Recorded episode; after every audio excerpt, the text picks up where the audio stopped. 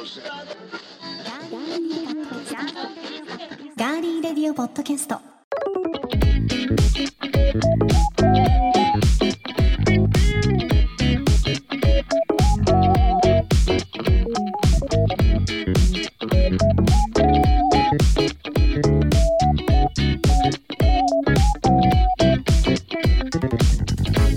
皆さんこんにちは。12月13日火曜日いかがお過ごしでしょうか？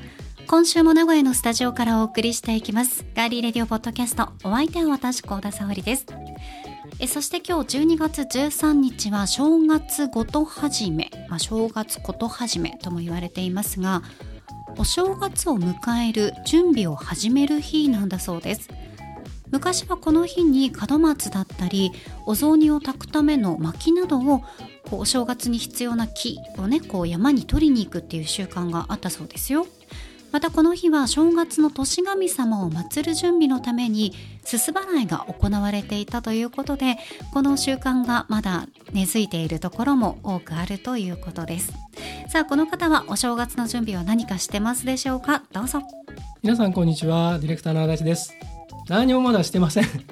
えっとまだそういう気分にまだ慣れてないのと、えーそれどころじゃなかったりするんで これからぼちぼちにって感じです。よろしくお願いします。はいよろしくお願いします。そうよね。なかなかねまだまだまだうん。やんなきゃいけないこととかね、今年のうちにね やっとかな前回も言いましたけど。そうやっとかなければいけないことたくさんありますけど、はい、大掃除とかも始めたっていう方もね、うん、結構いらっしゃるそうですねだかもしれないですね。本当はねそのこの暦暦というか、うん習い事通りに、うんこの時期からやればその大晦日にねパタパタしなくてもいいんでしょうけどね。でもあの数日でガッてやっちゃうのも嫌いじゃないですよね。うん。なんか年末感が出てね。年賀状だったりとかいろんなこととかね。そっか会社でまだ年賀状出しますもんね。いやあのねうち去年から、えー、ともうメールで失礼するっていう宣言をしまして。今多いんですよ。そうやってペーパーレスで、はい。あの大手の企業とかもうん。紙で出さない。ところ特にねが本当に増えてます大ね。手はうん。特に今 SDGs うんということをなんかちょっと歌わなきゃいけない風潮が、歌いたいのと歌わなきゃいけない風潮があるのでそう,、いうのでそのために あのハガキを送ってくるっていうよくわかんないのもありますけどね。そうあの年賀状はちょっと控えさせていただきますっていう 連絡が紙で来るんですよね。はい、つい最近もう何社かからうんハガキが届いて、これ自体をやっぱりやめていかないと。本末転倒な気もね、まあでもしますけど今。ねまずやめちゃえば、うん来年からやらなくていいじゃないですか。うんうんうん。だからまあそれはそれで必要なのかもしれないんですけど。ねえ、まあ、掃除でトークテーママシーンの時だったかな、うん。あのー冊子窓はいがはい。すごい苦手って言ってたんですけど、エルニーさんからこんなメッセージです、はい。お気持ちお察しします。冊子だけに。うまいですね。座布団。はい。何枚？うーんお預け。お預けそうね、はい。エルニーにはもっと多分うん。ポテンシャルがうん。もっとあるはずです。そう。うん。この程度じゃ許しません。もっとポテンシャルが。はい。次楽しみにしてます。冗談抜きで年末のお掃除は少しずつやるのが一番ですようん。といただいてますそうですね。ねでもさっきちらっとあの、話というかエピソードというか情報の中にありましたけどなんかお正月のそのお餅を焼くための薪をうん。準備するっていうのまあ、は、山にね木をまずうん、狩りに行くところから、でもそのまあさすがにね木をその切りに行くところまではいけないにしても、うん、なんかそういうのちょっとやってみたいなっていうそのなんかねそれだと美味しくお餅が食べれそうな確かにね。気がするのとなんかこう清められる気がしません、なんかそれはちょっとなんかあのまあさすがに薪でここで餅は焼けないですけど。そうねやっぱりお互いねこうマンションだとちょっと厳しいところありますよね。あの火災報知器が すぐ今感知しますからね。ね。まあそれでいいんですけど、ううん安全なのそのでためにあるもそうのそのために。ありがたいんですけどでもなんかお餅はあのねこう薪でうん、どどんと焼きみたいなのあるじゃないですか。ありますね。ああいうので焼いたお餅ってなんか妙に美味しいんですよね。よね。あのすすっぽい感じの味が本当にうん。たまらないですようん。ね。幸田さんお餅焼いたお餅は何につけます？ああ昔も最近お餅あんまり食べてないので。正月も？お正月はお雑煮、うん、焼いてお雑煮に。あ焼いて入れる、うん、焼いて入れる。僕焼いて入れるお餅のやつあんまり好きじゃなくて。そうなんですね。そのままもうただに煮たやつ、うん、煮たのも美味しいんですけどその焼いたものをね、ああそう。昔はこうお母さんがやってくれたりとかしてましたけど。あのだし醤油で大根おろしのお餅、あの美味しいじゃないですか、うん、食べないですか？あんまりそういうの。あんまり食べないですかね。あれ好きで。生姜におあじゃあ醤油にお砂糖。お砂糖ね、うん、あれが一番のり巻いて,、巻いてが一番美味しいかなと。あ餅食べたくなってきちゃった。はい。個人的には思いますね。はいそして、えー、皆さんからもメッセージが届いているんですが、はい、お出狩りに関するメッセージはまた後ほどご紹介したいと思います、うんはい。えー、佐々木マキネからクーロンの、はい、はい、ビートのリリースとライブインフォへ、はい、えー、こんなメッセージいただいていますよ。ツイートねありがとうございますと、はい、明日配信リリースです。ワンマンライブもぜひよろしくお願いいたしますとこのお出狩りの配信があった次の日がね、うんはい、リリース日だったので、ね、記念シングルのリリース、20周年ということでね、うん、12月30日がワンマンライブ。はい。L サイズで行われますので、はい、ぜひ皆さんお出かけになってください。はい。ありがとうございます。そしてニュージーランドから野沢さんです、うん、たまったガリレディをようやくまとめて聞いたらまさかのはい。話し方教室受講生の一人で効果出てる本人です。よ自分でも認識してる効果ありがとうございます。皆さんぜひ教室へとね。はい。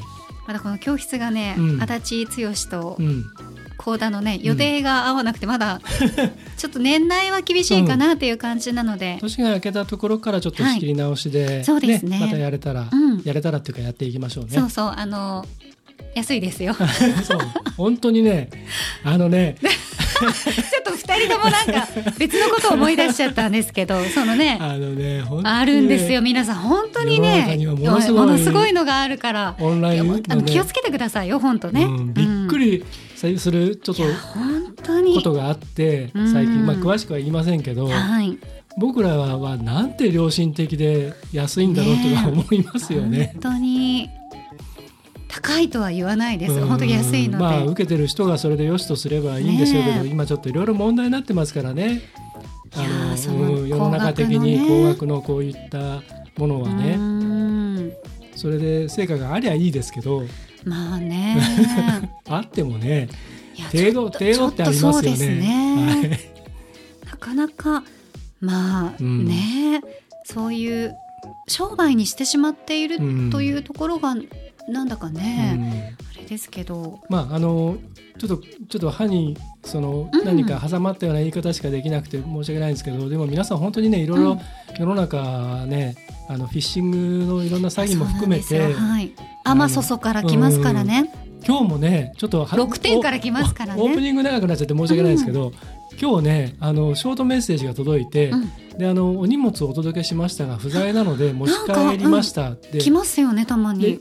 あのこちらへっていうリンクが貼ってあってであのそんなのねあのないじゃないですか普通、うん、うん、で郵便局だったりとかその何 U パックあとアマゾンにしたってそういうあの、まあ、物流いろんなね運送会社のところからっていうのはそこのアカウントだったりから来るのにそんな誰とも分かんないような人がねっていうのって最近来ません？そういうの。来ます来ます、だからショートメールにやたら来ますよね。ねなんかご不在だったので持ち帰りましたリンクを貼ってきません、うん、そう。まあそれこちらをクリックみたいなことは書いてないんですけどリンクと一緒にね、うんあなんか頼んだっけと思ってポチッとしちゃう人多いんだと思うんですよ。多分いると思いますよ。私もしちゃうかもしれない八兵衛。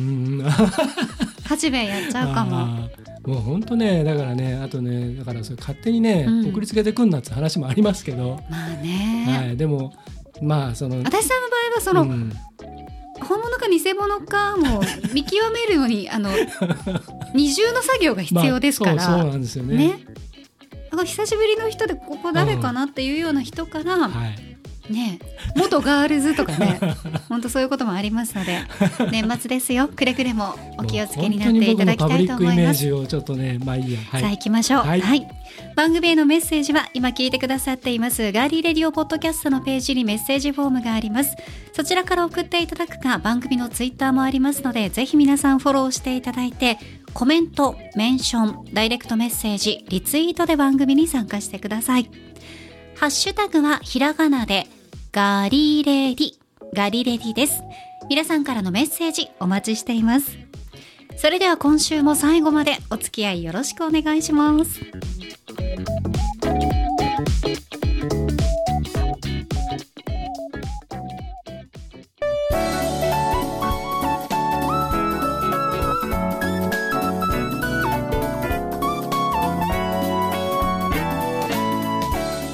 スタジオからお送りしていますガーリーレディオポッドキャスト。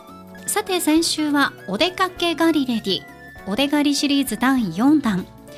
南信州最大の温泉郷昼神温泉郷で最も歴史のある湯本ホテルあち川さんをインタビューとともにご紹介しましたが皆さん聞いていただけましたでしょうか、うん、たくさんのねメッセージなどもありがとうございます、はい、ありがとうございます。ご出演してくださいましたフロントマネージャーの荒木隼人さんには昼神温泉と湯本ホテルあち川さんのことをたくさん話していただいたんですが、はい、実はですね収録の後お好きな音楽のことをたくさん話してくださっていたんですね。ということでオフトーク気味な感じにはなりますがとっても面白かったので皆さんにもシェアしたいと思います。それではお聴きください。趣味は音楽ですかね。音楽が好きなんで。本当にあのもうあの特にこだわりがなくて、あのなんだろうな。本当にあの誰が好きっていうよりは本当に音楽が好きっていう感じなので、うん、それこそあのなんだろうな。あのジャズから演歌からあの普通のポップスからアニメソングからっていう感じでも結構あのざっくりいろんなの聞いたりしてますかね。はい、サブスクでこういろいろ聞く感じです。そうですね、そういうので、はい、聞いたりとか。ライブそうですね、行きたいんですけど、やっぱなかなか、そうですよね、そうなんですよね。お仕事柄ちょっとそうなんですよね。うん、だから本当にあの今あの。なかなかそういう機会もなかったりとかするんですけどあそうなんですあの全然あれなんですけど、あのもともと本当に僕あのアイドルって全く興味がなかったんですよ、はい、あの本当にあのなんだろう名前 AKB とか名前知ってるとか、そういうレベルだったんですけど、はい、いつの頃からかあのアイドルグループのときめき宣伝部さんっていう人のファンが、あのすごいあのなんですかねあのわざわざ本当ファンの人がうちに泊まりに来てくれたりとかっていう感じでなんか懐いてく 懐いてというとあれなんですけど、はいはい、そういう理由はあの本当にあのメンバーの方が泊まった？泊まってもないあの本当に泊まってもなくてですね本当にあのあの僕があのツイッターの検索で、あの、あちむらでエゴサをしてたんですよ、はい、そしたら偶然メンバーの人が、あの夢あの夢があちむらでライブをすることっていうだったんですね。えー、ああでであの本当にそれをそれがあのツイッターでそのファンの人がつぶやいてるのを見て、うん、ああファンの人がこうやってつぶやいててあ八村でライブしたいっていうメンバーさん言ってるんだと夢叶うといいですねみたいなリツイートをしたら、それからあのファンの人が本当にあの八村八村の旅館で取り上げてくれたってことであのそれから本当にあのファンの人が本当泊まりに来てくれたりとかあのなんですかねあの本当に CD を差し入れしてくれたりとかグッズを差し入れしてくれたりとかっていう感じで。ときめき。ときめき宣伝部というところで、宣伝。部、宣伝宣宣伝部ですね。宣伝部。はい。どこで活動されてるえーとですね、あのあ多分東京とかで東京で？活動してあの本当にあの大きいところでなんだっけな、あのスターダスト。スターダスト。さんのグループさんらしくて、はいはいはい、本当にもう全然知らなくて。なんでそあちむらでライブって星多分星だと思います。うんそれで。うん、そうですね。叶うんじゃないですかすぐね。そうですね。本当にそんな気もするんですけど、ね、ええ。ー、そんなことがあったりとか。で僕もとりあえずそのファンの人たちもいるのでとりあえずあの一応その方たちのあの公式をフォローしてであのなんか情報があるとリツイートしてっていう感じでしてるんでなんかファンの人とかと相乗効果で、はい、広がったりとかっていうのはまああのこういうのグループもそうですしあとまあ地元の音楽のバンドさんとかそういったものとかをつながってくれたりするのもあるので、まあ、北川いろいろ拡散したりとかってできればなっていう感じで、まあ、いろいろ広がったりとかっていうことはありますかね。はい。そうですね。全然音楽関係ないんですけど、あのつい最近のツイートであのなんかあの話してくれてありがとうみたいなリツイートされてましたのがあれは別ですか、ああれはなんだっけな。あれはえー、とあれはなんかどっかのアイドルグループなんですよね。あまた違う違うアイドルグループさんがあのまたこれなんかのラジオでなんかあのあちむらの話をしてたってままた英語さをしていて引っかかったんですけど、なんか結構ちょこちょこそういう人とか話をあの出してくれたりとかするので最近は本当に芸能人の方とかそういう方多いですね。ううん、んそうなんですよね。一番好きなその音楽、はいはい。推しのバンドとかなんかアーティストとかっているんですか？えーとですね、なんだろうな、あ本当にもうずーっと聴いてます？みたいなそうですね。人はいますか？あもうあのずっと聴いてるっていうか本当にあの人っていうよりは本当にアルバム1枚ずっと聴いてるとかっていう感じになっちゃうんですよね。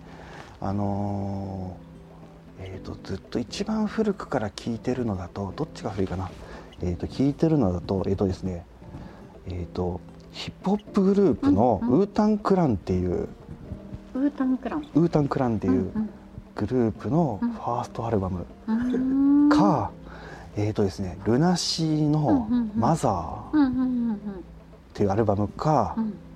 えっ、とソフトバレーという日本のうん。えあのあのあのあの人たちのえっ、とあれなんだっけな、名前忘れた。はいえっ、と名前忘れちゃった。なえっ、とのアルバムかうんうんがずっと通して聴いてるの。ああと,、えー、とマイルス・デイビスの、うんうんうんえっ、と題名忘れちゃった。あえっ、とえっ、と「ソーファット」が入ってるアルバムなんだっけな。あの、あのうんうんうん。うんそう有名なアルバムですね、うんうんうんあれがずっと延々と聞いてあのー10代の頃から延々と聞いてるのですかうね、んなん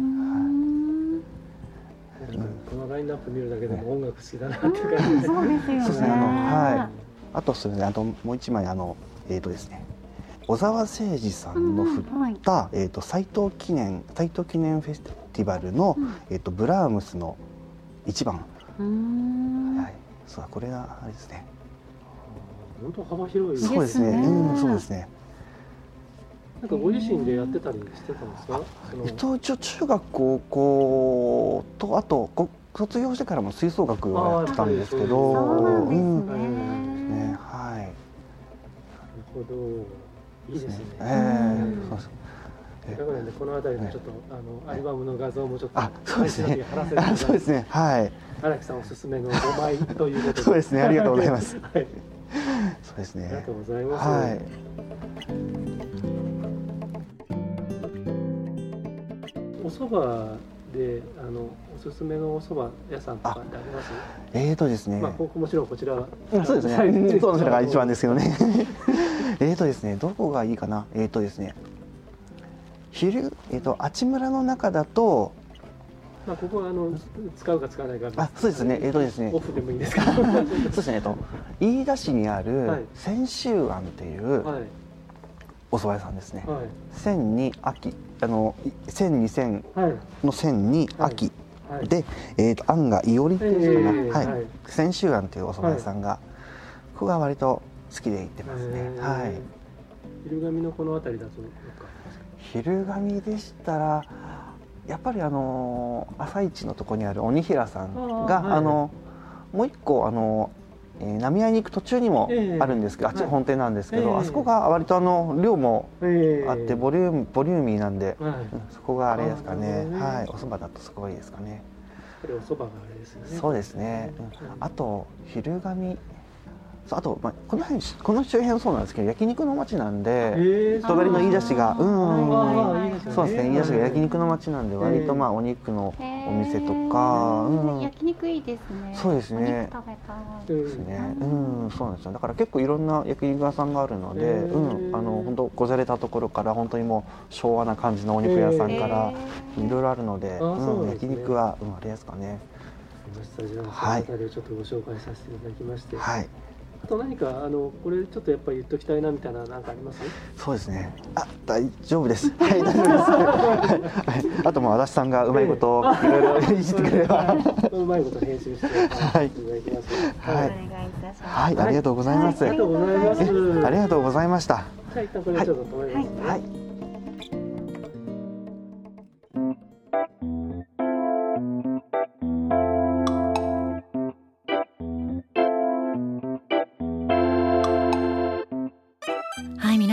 トークいかがでしたでしょうか？はい。なんかすごいこのね、あの荒木さんの好きな音楽ジャンルだけでもなかなかちょっとおって感じですよね。そうですね。本当に多種多様な ところをかじってらっしゃるなっていう感じですけどね、これあのブログの方にあのアルバムジャケットとかうん。ちょっと写真貼っとこうと思うんで、あの興味ある方はぜひそちらもチェックしてください。はいそして昼神あちむらのおすすめグルメということで焼肉がねうん、焼肉のお店がたくさんある。飯田のね、あのすぐ近くではあるんですけど飯田が比較的その焼肉店が多いというお話で,、でそれがひ昼神にもねいろいろ点在してるっていうことだったんですけど、僕も知らなかったです。私も初めて知りました、でお蕎麦はね有名だったので、はい、あのおすすめしてくださった鬼平本店へ私たちも就職の時にね、伺ってきましたけどね。え美味しかったね。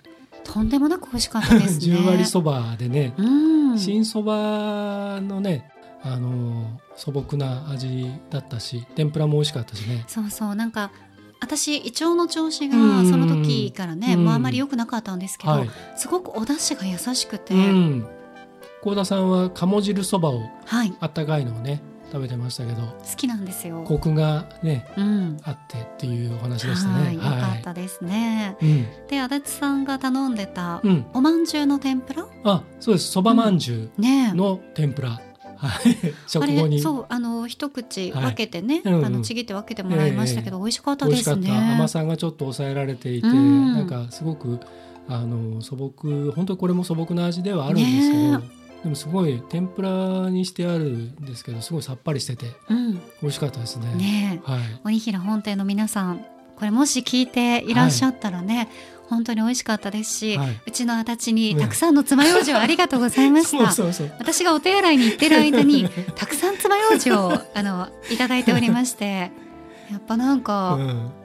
この人持ってんなって 面白いな常にネタができるなと思いながら。なんか「えね、どうしたんですか?」って言ったら「いやちょっと爪楊枝たくさんもらっちゃって」15本ぐらいくれた。であのお会計の時に「多かったらいいあの置いてってくださいね」って言われてましたね。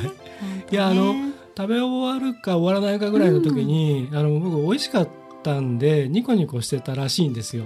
いつもあのの大体美味しいものを食べた後はニコニコしますけど、美味しくない時は吐きますからね。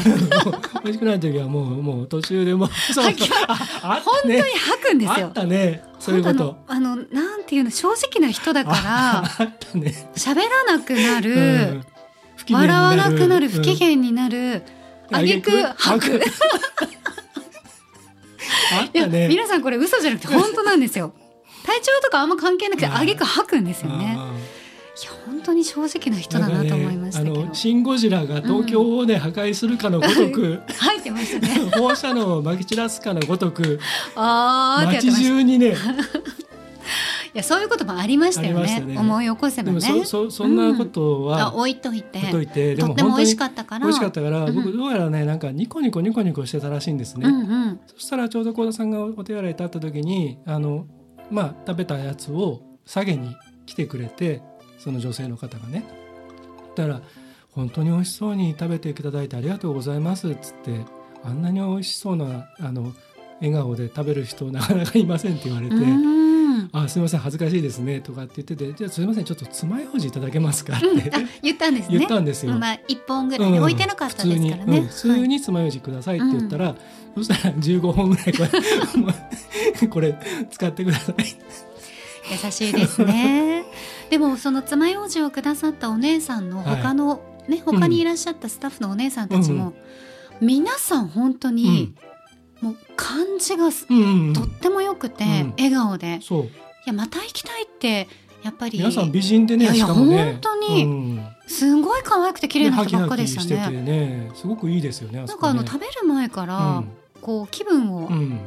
上げてくださるというか、そうだね、うん、とっても良かったですよね。鬼平さんは僕ら行ったのは本店なんですけど、あのそれのあの昼神温泉店というのが、えー、とその朝市昼神朝市の広場のうん。すぐ近くにありますね。あります。でそこでもあの食べれるので昼神温泉行かれた時はぜひちょっとお立ち寄りいただければとね思いますね。はい、いろいろとこう美味しそうなお蕎麦屋さんもね、うんうん、他にもいろいろ。ちらほらありす。ましたけど、鬼平本店さん、うん本当に美味しかったのでおすすめです、ごちそうさまでした、さあいろんなお話をね、はい。聞かせていただきましたが、はい。このガリレディお手狩りのメッセージ、はい。皆さんからねいただいてる分、ちょっとご紹介しましょうかね、えー、信濃南さん、はいはい。うん、からいただきました。あはいありがとうございます。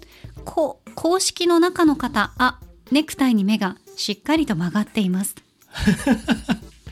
僕ねこれ写真撮る時にねあの荒木ちょっとさんにね風が吹いてたからね、うん、言ってあげればよかったなと思ったんですけど、あのでもネタにしていただいてありがとうございます。信濃南さんがよく見てらっしゃるなとさすがだなと思ってましたがこれに対して、はい、妹ホテルあちがわさんの公式ツイッターからネクタイを曲げながらたくさんお話ししました。これ荒木さんでしょうね、はい。うん、素敵なプレゼントもあるので絶対聞いてくださいということでね、強いメッセージを、はい。いただきましたよ。はい、で、えー、湯本ホテルあちがわさんの、はい。その公式うん、荒木さんから、はい、えプレゼント用の写真うん、こちらこうサムネを並べたものでちなみにこの画角は警部長をオマージュしてたんですよと、はい、はい、私とえ荒木さんとはい。布袋え、様,、布袋様、うん。はい、その写真はこちょっとこうあの遠くを見つめてましたけど、これ公式さんの警部長の、うん、お写真とはい、ねちょっと真似て そうですね。寄せてみたので、はい、はい、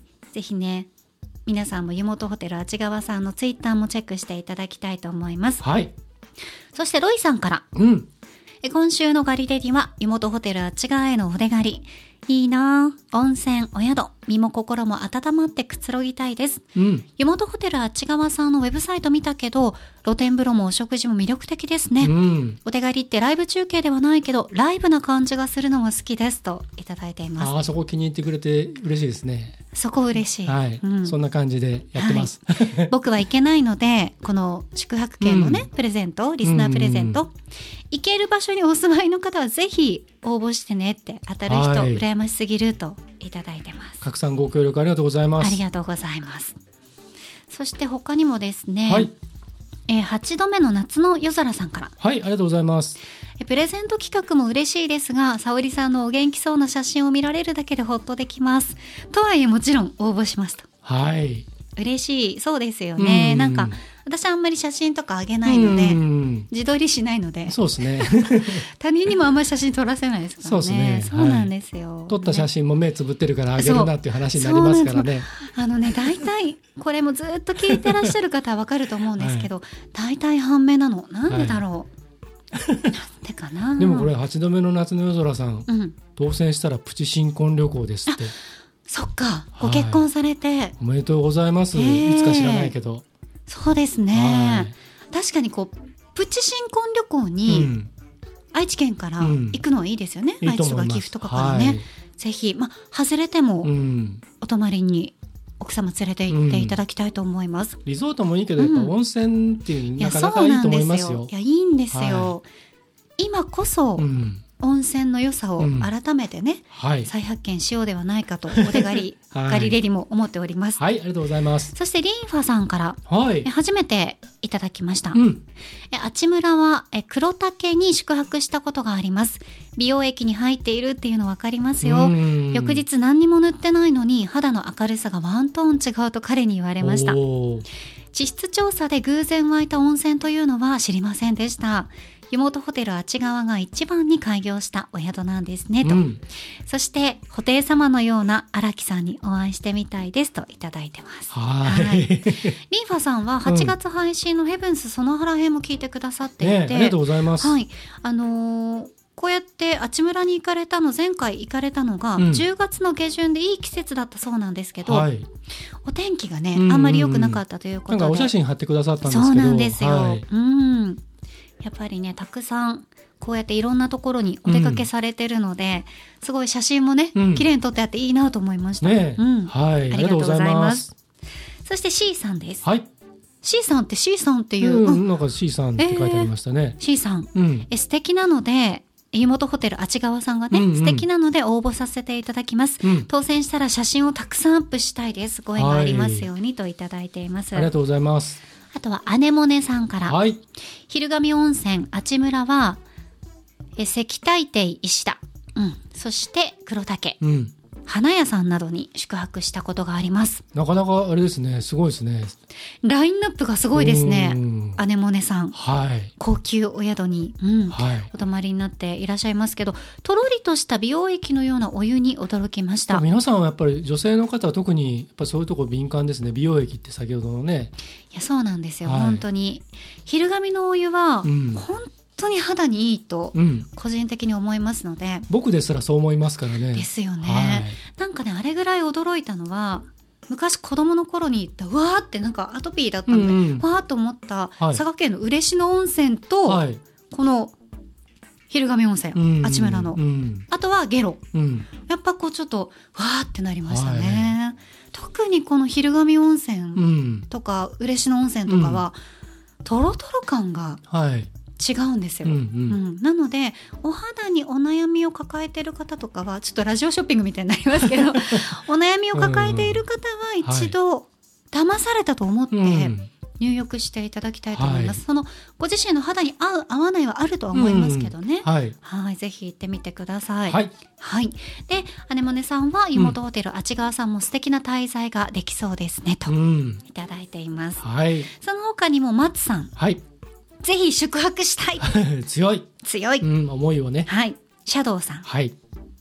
エイトさんでいいのかな？八さんかな？八エイトさんかな？はいうんあとゆいさんはい。などからもたくさんメッセージいただいています、はい。ご応募あありがとうございま。すすさあまだまだうんね、皆さんからの応募をお待ちしていますが、はい。今回のリスナープレゼントはい。応募条件がございます、うん。じゃあ今週はつよぷんに紹介してもらおうかな はい。かしこまりました。じゃあ、はい。えー突然振られましたけども、おじゃあご紹介します。す。はい。えーっと、昼神温泉、えー湯本ホテルあちがわ様より、えーご提供いただきました今回のリスナープレゼント、ペア宿泊券、はい。一泊二食付き、一組様にプレゼントさせていただきます。はいありがとうございますあ。りがとうございますで条件は、えーっと、これね、あの予約できるのが、えー令和5年、来年来ですね。年のはい1月の5日から3月の31日までの期間の間に、えーご予約ご利用いただけるんですが、えー、とその中で土曜日とあと祝日などの前日お休みの前の日ですねどちらも、えーその日だけはちょっとあのご利用がいただけませんので、かしこまりました。はい、平日もしくはお休みの日ということになりますね。で、はい。えー、と3つ目の条件としてはご宿泊、えー招待以外にかかる費用は、えーご当選者の方でご負担くださいと。交通費であったりとか。ガソリン代は出ません、うん。はい。あとあの途中でジュース飲んだりとかそういうのとかは。え、なきおサービスエリアに寄った時の、はね。うんジュース代は出ません。はい、スタバもありますけど、はい。そういうのは出ません。ソイラテ代も出ません。はい。ご自身で。余計なこと言って余計わかんない そうですね。ご負担お願いいたします。えー、とそして、えー、とできればというかこれちょっとぜひお願いしたいっていうか、必ずお願いしたいのが本当にあの必ずお願いしたいことのうん。一つとしてこれが一番ですね、そうですね。当選してご宿泊利用をされたら SNS でご報告してくださる方。はい。ご応募ください。あのツイッターとかインスタとかね、うんうん。まあ何でもいいので、そうなんです、特にあのツイッターでやってますけど、インスタのリンクを貼ってくださってもいいのでね、はいはい、うん。そうですね。ね。はい、でぜひそこの時にハッシュタグをつけてね、はい、あのガリレディとかあのおでがりとか。かあっち側とか、うん。ハッシュタグつけてくださると僕らもさんとかね。見て嬉しいので、はい、それをしてくださる方にお願いしたいと思います。はい。そしてこちらも大事です。はい転売や第三者への譲渡は禁止します。はい。今とかくいろいろ問題になってますけどもあの当たったものをねあのそれで転がして儲けようなんていうね小さいやつは応募しちゃダメです。うん、はい。でも非常に多いですからね。うんそうそれは絶対ダメ。はい、ダメ絶対。ダメ絶対お願いいたします。そうです。はい、応募方法です。はい、応募方法はじゃあ沙織さんお願いします。はい、わかりました沙織さんだって。。沙織さんだって。大丈夫ですか？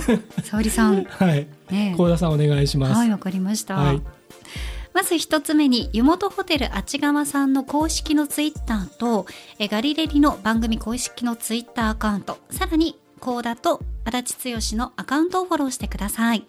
二つ目です。ガリレリの公式ツイッターで応募用の画像をツイートしています。そちらにハッシュタグ湯本ホテルあちがわハッシュタグガリレリのこの2つのハッシュタグをつけて引用リツイートをしてください。これで応募は完了です。はい、引用リツイートですよ皆さん。ただのリツイートじゃダメですよ。普通にあのリツイートをね、はい。知ってくださっている方うんたくさんいらっしゃるんですけど、ありがとうございます、うん、ありがとうございます。引用でハはい、このハッシュタグをつけて、はい、応募が完了ということになりますので、はい、間違いないようにもったいないですからね、はい。お願いいたします締め切りは12月16日金曜日の深夜23時59分です。12月20日火曜日配信のガリレリ内で抽選と当選者発表します。皆さんからのたくさんのご応募お待ちしています。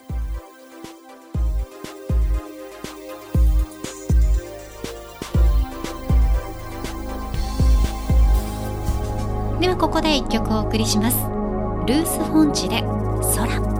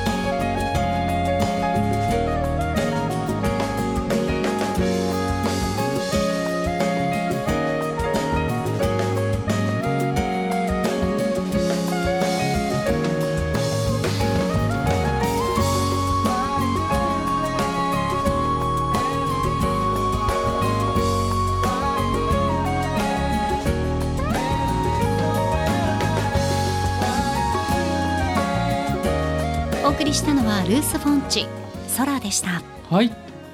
あのガリレイでは何度もあのそうですね、ね、ファーストシーズンからもご紹介させてもらってるんですけれども、えー、ソウルリズムブルースジャズフォークをルースにしたポップサウンドを生み出すソングライタールース・ポンチさん。えーと、アーティストネームがこのね、えー、ルース・ポンチというルースっていうのはポルトガルで光だそうです、うん、でポンチが、えーと、泉。なので光の泉という意味だそうなんですけれども結構ね CM ソングとかコンピレーションにも多数参加していていろいろなアーティストのサポートキーボードとかコーラスで参加されているそうです今日お送りしたこの「空」という曲アルバム「ワームブルー」に収められているんですけどもこの後ご紹介するニューステーマにちなんで選んでみました。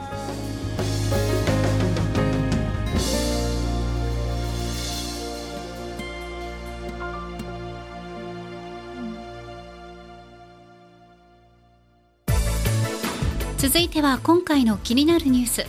私高田が今気になっているニュースご紹介します。それではニュースセンター高田さんお願いします。はいお伝えします。全日本空輸 ANA は2024年春の入社予定者から客室乗務員の新卒採用を再開することが分かりました。以上ニュースをお伝えしました。ありがとうございました。ANA の飛行機がこの、えー、僕の職場には15機 あります、えー、目の前には今、えー、ボーイング787が、えー、飛んでおります。はい、ということで、えー、ANA 大好きな僕が いろいろお話を聞きたい。ということで幸田さん補足をお願いします。はい補足していきましょう。いいですね。スタジオに ANA の、ね、機体のこれは何て言うんですか？はいなんていう飛行機でした？ボーイング787ですね。はい。こちらはあの、えーと、中部国際空港セントレアにできた、はい、あのフライト・オブ・ドリームスってあの、えー、えー、といわゆるあの実物の飛行機がね、うん、あの展示してあるあの大きな施設ができたんですけどそこの中に展示してあるのがこの飛行機ですね。最新型のかっこいいですね。空力特性とあとあのエコロジーに非常にこう配慮した機体になっていて、というあの最新型のものです。また気になる方はあの、はい、スタッフさんに写真を載せていただきますので、はい、はい、ぜひチェックしてください。では補足してまいります、お願いします。新型コロナウイルスの感染拡大の影響で2021年から2023年春の採用は見合わせていたんですが水際対策の緩和で航空需要の回復が進んでいることを受け人材確保が必要と判断したために新卒の採用再開となりました、うん、コロナ禍前どれぐらい採用されてたと思います？年間で。うんと僕あのえっと、JAL の人数と ANA の人数それぞれちらっと知っていたんですけど、えー、JAL がね600人かな、うんうん、で ANA が500人、うん、えっとね年間でおよそ700人あそんなに、はい、が ANA は、はい、入社されていたそうで、うん、まあ、気になる採用人数なんですが2023年度入社予定のキャリア採用を含めて500人規模、うん、うん、まあ、今回ね、うん、うん、で2021年から2023年春の卒業者はキャリア採用で受け付けるということです。なるほどね、はい、はい。ANA は2021年22年春の新卒採用をパイロットや障害者などに限って行っていて2023年春の採用から総合職で再開しましたが国内線よりも国際線の低迷が続いていたので、客室乗務員というのはあの3年連続で採用は取りやめていらっしゃったんですよね。コロナ禍による大幅な減便というのは客室乗務員の方たちにもすごく影響を与えるじゃないですか。はい、まあ、勤務、うん、飛行機に乗る乗務自体が減少するので、うん、まあ、こういうね形をとっていたということで人員の規模も縮小されていたんですね。はい。うん同社を傘下に置く ANA ホールディングスの2022年9月の中間決算は純利益が195億円で3年ぶりに黒字に転換しました、うん、国内線の旅客は2022年度末にコロナ禍前の水準に戻ったんですよ、うん、国内線はやっぱ早かったんですね戻るのが、ね。うん、はい。で国際線も6割まで回復する見通しだそうです。うん。でも6割か、はい、うん。そうね、まあ少ないといえば少ないですよね、一方日本航空 JAL JAL は2023年の春から客室乗務員の新卒採用を再開して、うん。採用を見送っていた21年22年春に卒業した既卒者も新卒として採用しているということです、うん。いかがですか？飛行機好きな、はい。私 D としては。あのーやっぱりそのガリレディでもあの特にコロナ禍真っ只中の時に配信していた時の話題でいわゆるそのこういう航空会社の客室乗務員の方とかあの従事者の方々をその別なね、うん。いろんな出向例えばトヨタ系とかに出向だったりとかあるいはそのうんそのなんていうか国際的なビジネス的なそういう学校の講師としてね派遣してあのいうようなあのそのなんていうのスキルをこう指導していく。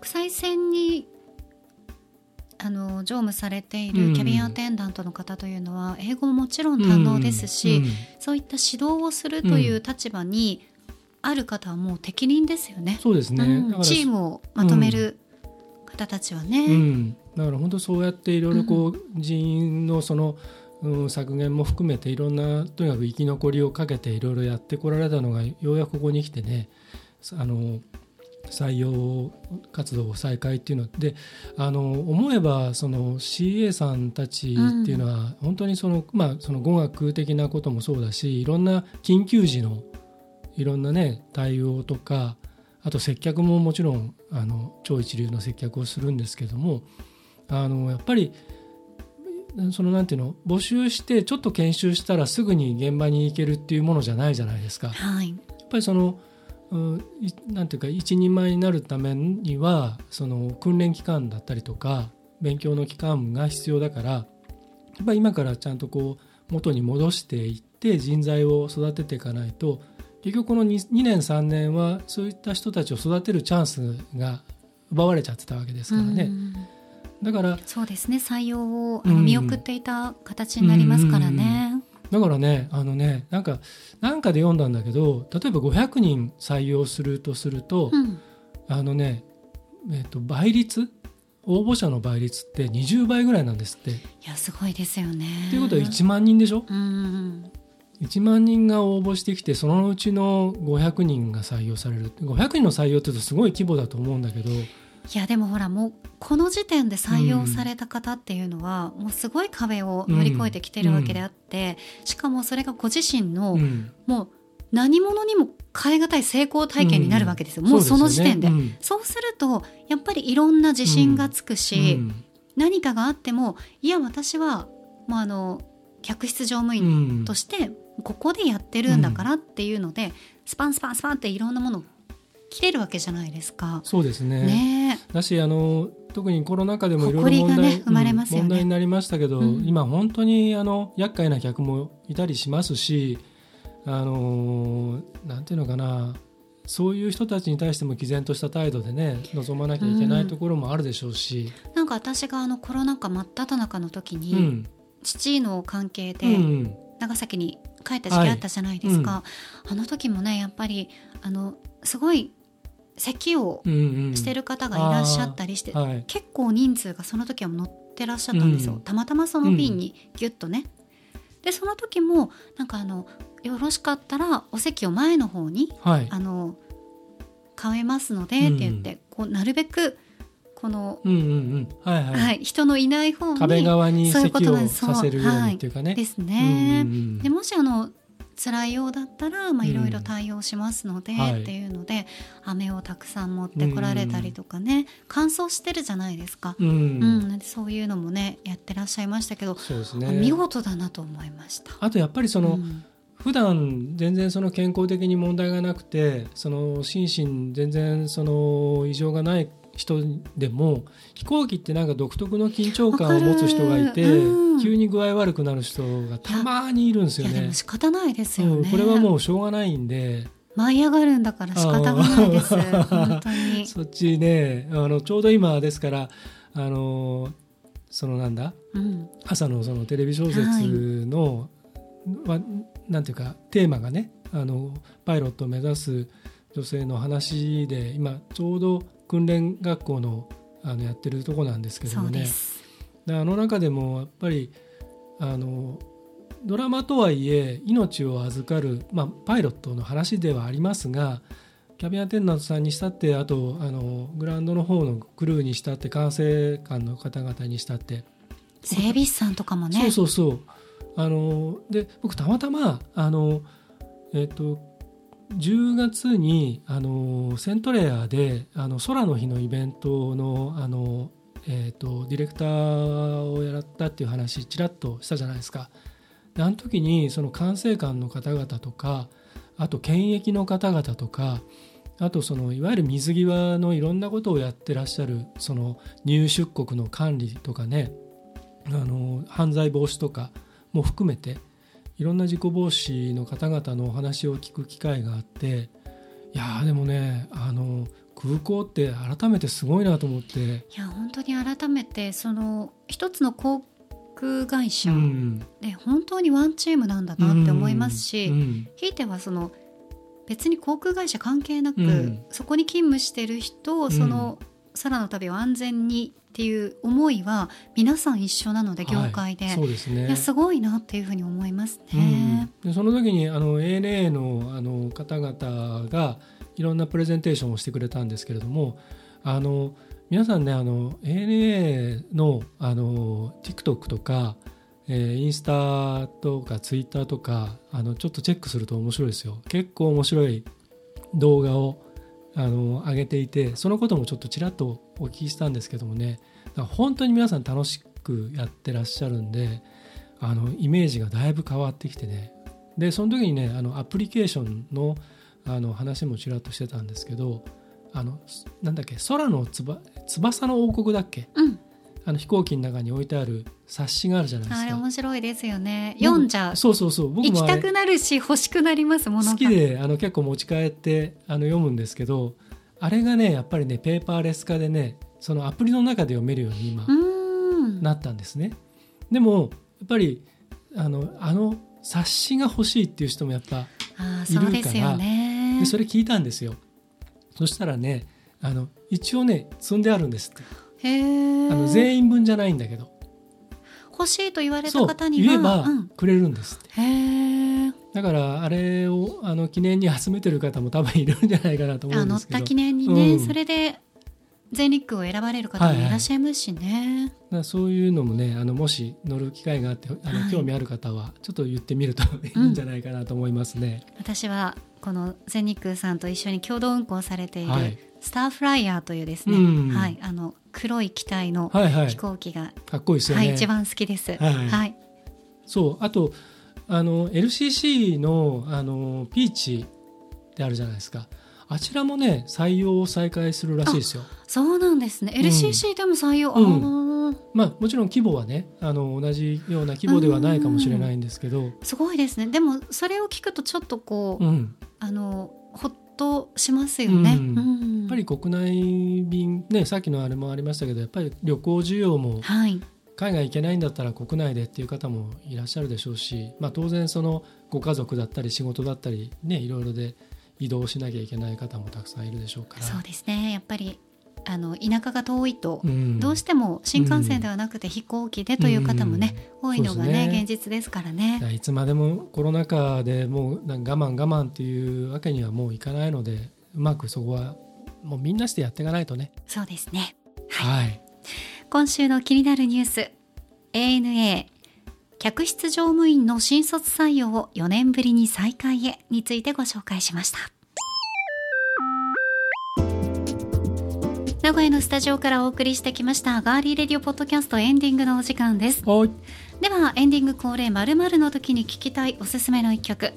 今回のテーマ私が選びました。はい街中キラキラしております。うん。し始めましたね。無駄に。そういうこと言わないの。だって今さうん、電気代がさまあね。節電とか言われてるわけでしょ、うん。だったらさ、そイルミネーションとかもさうん。ちょっと木に電球3つとかさ、まあ去年の確か暮れもそんな話でなんかあの免疫のうん、あのねあのブロッコリーがなくなっちゃったっていう話、いやそう。免疫のブロッコリーははい。残しといて欲しかったのよ、そうあれはね。あれは。っていうとなんかちょっと話がね、うん。はいぐちゃぐちゃやないのって言ってくる人いるかもしれないから やめときますけれども、わかります。わかります。言いたいことはね分かは。いってい。ただきたいなと思いますが、うん。まあでもイルミネーションにね、うん。こう足を止める方も冬は多いですしはい。カップルで手をつないでうん。歩いている人とかね、うん。いろんな人がいらっしゃるでしょう。そうですね。はい、私は寒いので あんまりね早足で、うん。ポケットから手を出すものかと。ポケットからはあの、うん。こけた時に怖いので そうですね。はい、身を守るために 何かがあった時のために出してそういえばあれですすよあのそれこそ昼神朝市の、昼神温泉の朝市にもあのクリスマスツリーがあの飾られたっていうのをツイッターで見ましたよ僕。そうなんですね、うん、でねあの、うん。ですから。そうかクリスマスですね。忘れてましたそうか、うん。イルミネーションうんちゃらと思ってたけど、うん。今年もクリスマスはやってくるんですね、まあ、クリスマスは、まあ、とりあえずねあのお正月が来る前あにそうですね。来ますけど、はい。これまだあれですよね13日ですよねそうです。今日。なんか収録的なこと言っちゃってますけど。そうですそうです。13日ですよ。ははい。い、はい。クリスマスの話題はまた来週できますから。はい。じゃあいいですかね。はい。今回のテーマ、はい。イルミネーションを見ながら聴きたい。おすすめの一曲です、はい。では参りましょう、はい選曲足立剛。 Boyz II Men End of the Road。いいですね。こちらです。はい。これはあのもうね不朽の名作というか珠玉の名作といいますか。はい。1991年リリースでグラミー賞最優秀リズムブルース、えーソング賞とか、うん。この年えっとねこれ翌々年ぐらいにもうとにかく賞を総なめにしたんですよね。いわゆるボーイズコーラスグループの先駆けといいますかね、うんでこれね歌詞がねいいんですよ。でこの「エンド・オブ・ザ・ロード」って道の終わりっていう、はい。あれなんですけど僕らはついに道の終わりに来てしまったけれど僕はまだ君を手放せない。うん。だって君は僕のものだし僕は君のものだから僕らは永遠なんだからっていう和訳があるんですが、うん。これねあの解釈がいろいろできてもうちょっと可愛い解釈をするとそうですね。ちょっとあのちょっと怖いですね。重たいじゃないですか。そこ重たいですね今のはだいぶうん。ね、これねあの僕が好きな方の解釈だと、はい、これねふそそれこそさっき幸田さんが言ってた冬のデートで、うん。手をつないで、ね、イルミネーションをこう見た恋人たちがいいるとしましょう。でこうイルミネーション見てこう雑踏からちょっと静かな方へ歩いていった時にそのそろそろこう別れなきゃいけないところに差し掛かるああもう私じ君ゃはあこっちだからうん、僕はこっち、うん。もしくは電車がこっちとかあっちとか、うん。でそこへ来た時にこう手を離さね離せない道がもうここで終わりっていうののシーンをちょっと想像すると可愛くないです、うん可愛いですね。でこの曲が流れてくるとちょっとキュンとしません？そうですね。だいぶキュンとしますでね全然違うななんか壮大なものになりますよね。この曲が流れるだけでね、うんうんうんなんかそういうあのシーンをちょっとこう想像するといいなと思っはい。てこれを選ばせていただきました。はいありがとうございます。はい。ということで、えーじゃあ高校は幸田さんいいですか？どうぞ。はいいきます、えー今週のテーマイルミネーションを見ながら聴きたいおすすめの一曲高校幸田沙織。マイケル・ブーブレウィンター・ワンダーランドあーマイケル・ブーブレね僕ね そっちちょっとね選びそうになったんだよいやもうこれこれですねな私は、い。うん。もちろんあのマイケル・ブーブレさんだけではなくて、うん。この「ウィンター・ワンダーランド」はうん。数々今までもうすごいうん。めちゃくちゃたくさんのアーティストにカバーされている曲なんですけど、はい。とあるカップルの冬のロマンスが描かれてるんですね。で一応あの放題は素敵な雪景色ということで、はいはい。まあちょうどイルミネーション見るときに雪が降ってきたりとかするじゃないですか、クリスマスの前だったりとかね、後だったりとか、うん。ね、どっちでもいいんですけど、ね、ただただ私はこのマイケル・ブーブレの「ウはい。ィンター・ワンダーランド」このアレンジがうんすごく好き。多分足立さん分かってくれると思うんですけど、あの寒いけど、うん。なんていうの？ちょっとスキップしたくなるようなはいはい。うん曲じゃないですか。短いんだけど。ビッグバンドジャズな感じで、ね、そうなんですよ。そう。はい、あれがね足取りが軽くなるなと思って。別に足取りが重たいわけじゃないんですけど 寒いじゃん、はいはいはい。でもこれをさ、うん。ね iPhone とかからね、はいはい。こうピッてしてね、はいピッてしてこうピャッて聞くと。イヤホンでか一つずつこう聞くみたいなね。今だと Bluetooth か。でやっちゃいますけどそれをこのコードついてるやつがいいですよね。そこであえてその、はい。Bluetooth じゃないやつで聞きたいなと。ですね。はい。マイケル・ブーブレのあのいろんなカバーありますけど、それこそあの「Fly Me to the うん Moon」とか、うんうんうん。もうあの彼が歌うとなんかねちょっとなんかそういうハッピーな感じにあれなんですかね。ね。なんか持ゴってるそう声の質なんですかね。うん。まあ歌い方なんかし、いやこれは特にうん、ウキウキできるはい。感じになってますので、よくわかります。はい、ぜひ聞いてください。はい、私たちがおすすめする音楽は Spotify のプレイリストガリレディレコメンド6でぜひお聴きくださいガリレディのポッドキャストとともにこちらのプレイリストもフォローして楽しんでいただけると嬉しいです。はい、さあ次回12月20日火曜日はお出がりリスナープレゼント湯本ホテルあちがわさんご提供のペア宿泊券。抽選と当選者の発表がありますよ。どうぞお楽しみに。まだ応募してないという方はぜひですね急いで応募していただきたいと思います。はい、はいなんか言うことあります？うーんと。ないね。いいです。なんかたくさんいろいろ、そうですね、うん、いやちょっとあのあるっちゃあるけど、あるっちゃある、うん、あるっちゃあるけど、何がある？なんかまあいいですわ。いいですか？いいですね。はい、じゃあもう終わりますよ。はい。皆さん今日もね小田さんあのるんじゃないの？なんか言いたいこと。言い。たいことたくさんありますけど、あるよもうたくさんある。もうここまで出かかってるけどね、うん、もうめっちゃあるけどもはい。滝になっちゃうので、うんやめとこうそかな。れはまたね、うん。いずれこうネタとしてね、そうですこうなんかうねまいこと織り込みながらね、うん。そのそのものは喋れなくてもね、そうですね、はい。まあそのものそうね、うん。いつかは喋れる時がね。うん。来るかもしれないですね、うん。いつかはもうむしろ喋った方がいいと思います。そうですね、はい。またその時に喋ろうと思います、はい、今週も最後までお付き合いいただきましてどうもありがとうございました。本当にあの冷える日がね続いていますので皆さんどうぞ暖かくしてお過ごしください。ガーリーレディオポッドキャストここまでのお相手は？ディレクターの足立でした。そして私高田沙織でした。では皆さん次回もお楽しみに